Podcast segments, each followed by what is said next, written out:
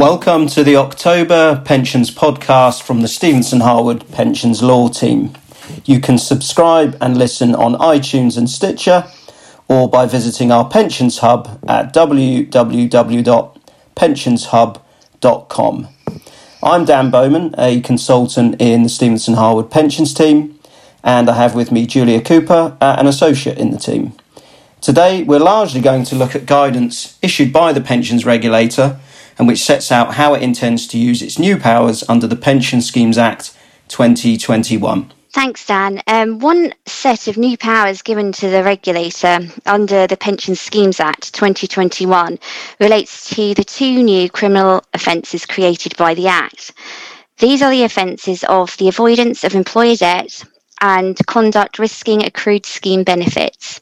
The very wide drafting of these offences has caused concern in the industry they are potentially far reaching and could cover not only sponsors and sponsor groups with defined benefit schemes, but also trustees, advisors, and lenders. Against this background, the regulator has issued a criminal offences policy to provide guidance on when it will prosecute under the new criminal offences.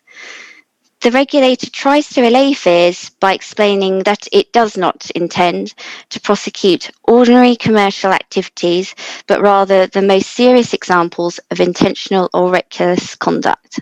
Having said that, the examples in the guidance itself may still cause some concern policy confirms that the offences can be committed by any person, regardless of their connection or otherwise with the scheme or its sponsoring employer, although there is a carve out for someone acting within their function as an insolvency practitioner. In addition to anyone who commits an offence, a person can also be convicted if they help or encourage another to commit the primary offence without having a reasonable excuse for acting in the way that they did. The offences cannot be committed if a person has a reasonable excuse for acting in the way they did. In establishing if a person has a reasonable excuse, the regulator will look at the extent to which the detriment to the scheme was an incidental consequence of the act or omission, the adequacy of any mitigation provided to offset the detrimental impact, and where no or inadequate mitigation was provided, whether there was a viable alternative which would have avoided or reduced the detrimental impact. In addition, the regulator may consider the extent of communication and consultation with the trustees of the scheme before the Act took place. In the case of a person who owes fiduciary duties to the scheme, whether they complied with those duties when doing the Act or carrying out the course of conduct, and where a person was acting in a professional capacity, whether they acted in accordance with the applicable professional duties, conduct, obligations, and ethical standards. The regulator also sets out examples of where it would consider prosecuting advisors, including legal advisors, investment managers, actuaries, and accountants. Although the regulator states that it will not target usual commercial activity, it remains to be seen if the regulator's view of business as usual corresponds to that of the corporate reality of business dealings. Thank you, Julia.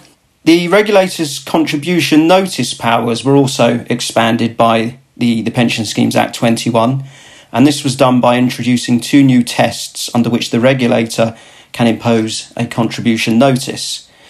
The regulators now laid a revised Code of Practice number 12 before Parliament, and that provides detail about when it would look to exercise these expanded powers. The Code sets out some examples of behaviour and categorises these by whether the regulator would consider itself compelled to intervene and use its contribution notice powers. Examples of behaviour that would not normally be considered as compelling an intervention include poor trading by the employer as a consequence of deteriorating market conditions, and the employer granting a first charge over some of its assets where appropriate mitigation is provided for the scheme, that would also not usually attract intervention. On the other hand, some examples given by the regulator of where it would intervene include where sponsor support becomes nominal or is reduced, and where an unscheduled repayment of an intercompany loan is made by an employer which is facing financial difficulty. So, the new powers provided to the regulator under the Pension Schemes Act 2021 give rise to potential situations where the regulator would have the power to impose both criminal and civil sanctions. As part of its consultation document on its proposed approach to enforcing its new powers, the regulator looks at this situation. It acknowledges that criminal sanctions are harsher, and this is reflected in the fact that while the criminal courts require offences to be proven beyond reasonable doubt, the regulator can use its regulatory and financial penalty powers if it is satisfied on the balance of probabilities. Where the regulator does intend to pursue both regulatory and criminal proceedings, it will usually exhaust criminal proceedings before seeking any regulatory remedy. However, it may pursue regulatory proceedings for a contribution notice first, or even in tandem with criminal proceedings, to address the harm to the scheme and to ensure that time limits for exercise of the contribution notice power are not exceeded. The regulator also notes that it may pursue criminal prosecution without pursuing a contribution notice.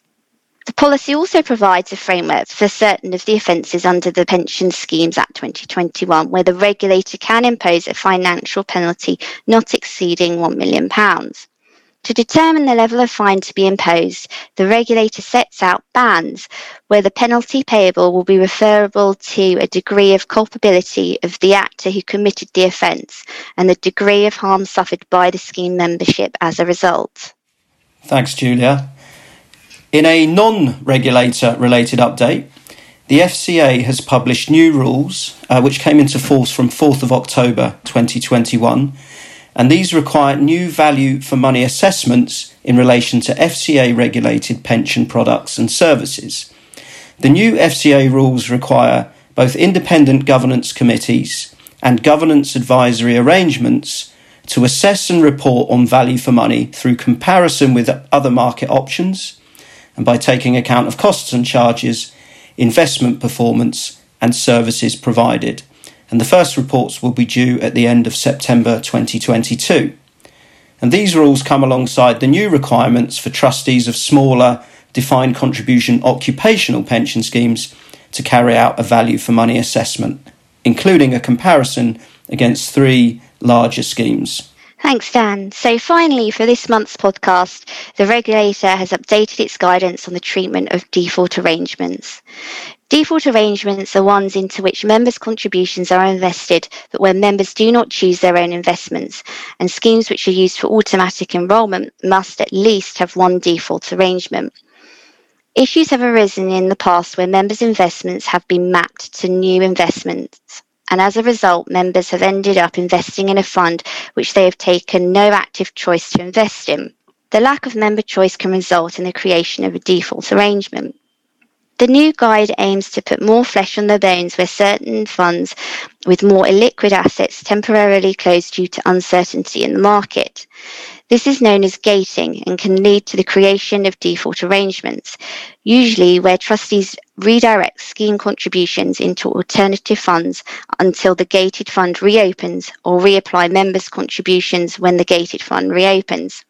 In either case, trustees need to consider what members have been told both pre and post gating and what the terms were of the original consent given by members to investment of their contributions. The answers to those points will then dictate whether a new default arrangement has been created and what trustees need to do to address the position. That's all for this month's podcast. Further details on these topics can be found in the October pension snapshot and our briefing on the Pension Schemes Act 2021, both of which are available on our Pensions Hub at www.pensionshub.com. You can listen to this podcast again and subscribe to the series on iTunes or Stitcher or on the Pensions Hub.